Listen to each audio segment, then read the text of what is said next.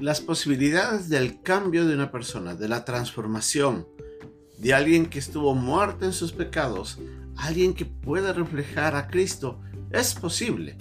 Y Pablo nos menciona de que es posible de que, como él usa esa expresión, de gloria en gloria, un creyente vaya creciendo a la imagen de Cristo. Todo comienza en el momento de la salvación, cuando la gloria de Dios en la obra de Cristo nos fue revelada. Y de ahí en adelante dependerá de nosotros. Vamos a ver lo que Pablo quiso decir cuando dijo ahí en el capítulo 3 de la segunda carta a los Corintios, en el versículo 18, de que somos transformados de gloria en gloria en la misma imagen del Señor. Vamos a aprender de esto aquí en nuestra lección hoy día en un momento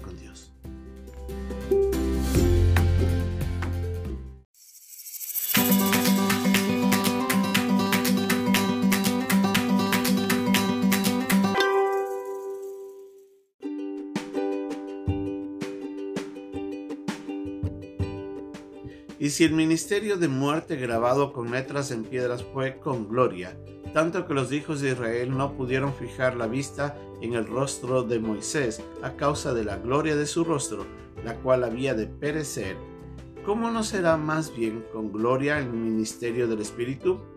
Porque si el ministerio de condenación fue con gloria, mucho más abundará en gloria el ministerio de justificación. Porque a uno que fue glorioso, no es glorioso en este respecto, en comparación con la gloria más eminente, porque si lo que perece tuvo gloria, mucho más glorioso será lo que permanece. Así que, teniendo tal esperanza, usamos de mucha franqueza, y no como Moisés, que ponía un velo sobre su rostro, para que los hijos de Israel no fijaran la vista en el fin de aquello que había de ser abolido. Pero el entendimiento de ellos se embotó porque hasta el día de hoy, cuando leen el antiguo pacto, les queda el mismo velo no descubierto, el cual por Cristo es quitado. Y aún hasta el día de hoy, cuando se lee a Moisés, el velo está puesto sobre el corazón de ellos.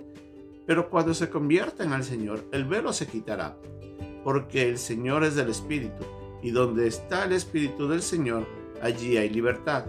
Por tanto, nosotros todos, mirando a cara a cara descubierta como en un espejo la gloria del Señor, somos transformados de gloria en gloria en la misma imagen como por el Espíritu del Señor.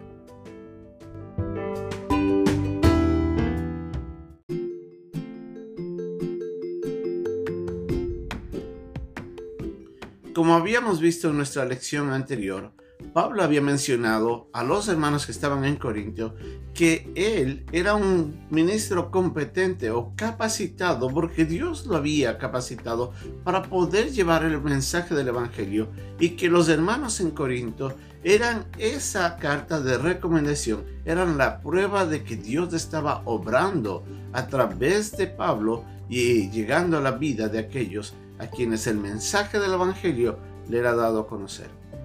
Haciendo referencia a esto, Pablo menciona de que el mensaje del Evangelio, en el mensaje del Evangelio, la gloria de Dios es dada a conocer de una manera mucho más amplia de lo que fue conocida en el Antiguo Testamento, sobre todo en eh, cuando Dios entrega a través de Moisés las diez, los diez mandamientos o las tablas de la ley.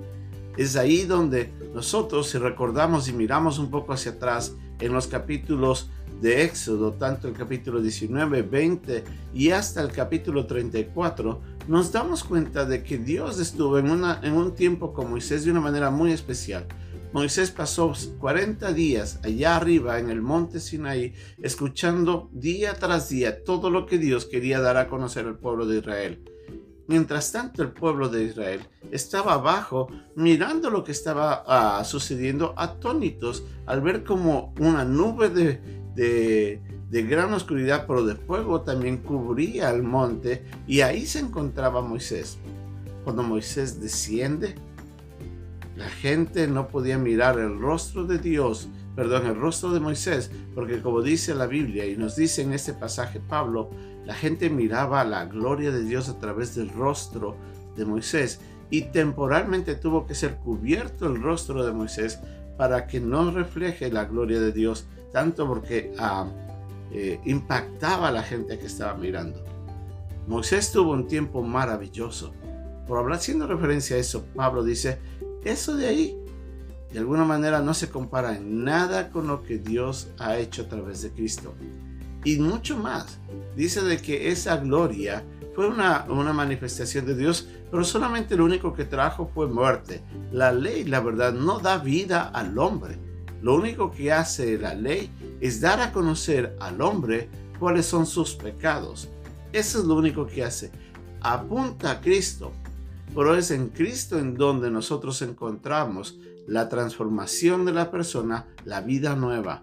Es necesario nacer de nuevo, le dijo Jesucristo a Nicodemo, haciendo referencia a que la persona que llega a conocer al Señor Jesús, llega a conocer su obra, llega a ser revelada por el Espíritu Santo lo que Cristo hizo por nosotros, y al aceptar eso, nosotros llegamos a conocer más ampliamente quién es Dios, quién es Cristo, a través de la obra del Señor, la obra de Jesucristo.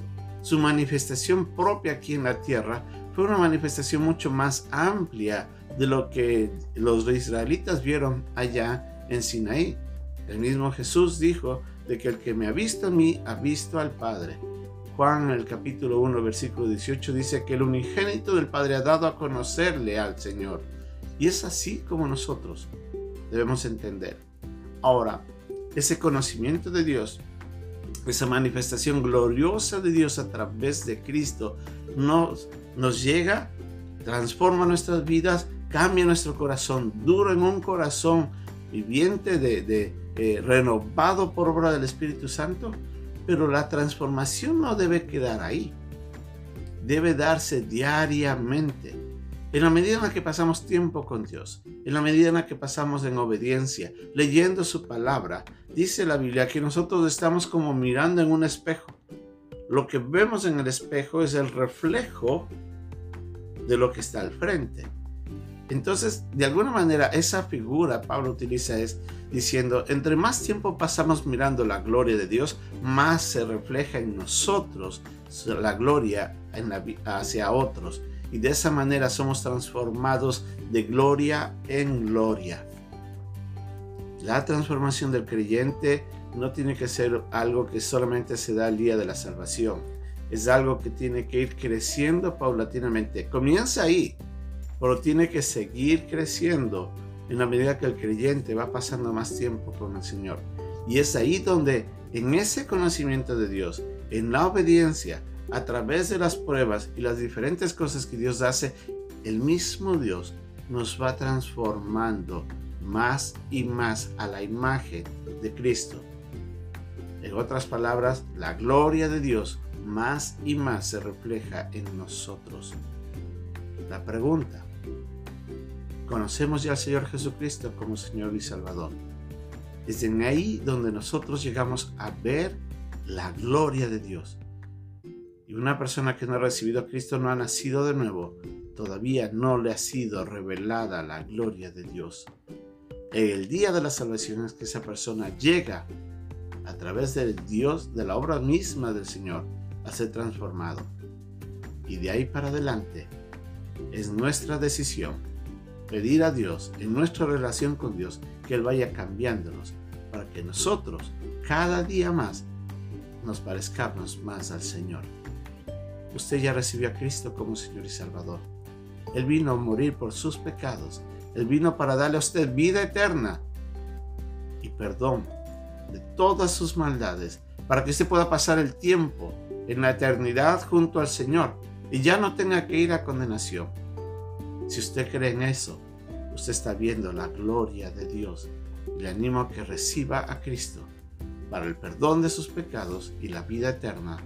Pero ese va a ser el inicio de la transformación que Dios quiere hacer constantemente en nuestras vidas hasta el día en el que estemos en la misma presencia de Dios, allá en su gloria, y ahí sí seremos como Él. Y los creyentes tenemos que anhelar a seguir siendo transformados día tras día a través de la lectura de la Biblia, a través de la obediencia, del servicio y las obras que Dios hace, aún inclusive con las pruebas, y veremos cómo Dios refleja en nuestras vidas su carácter y el mundo conocerá a un Dios glorioso. Que Dios nos bendiga.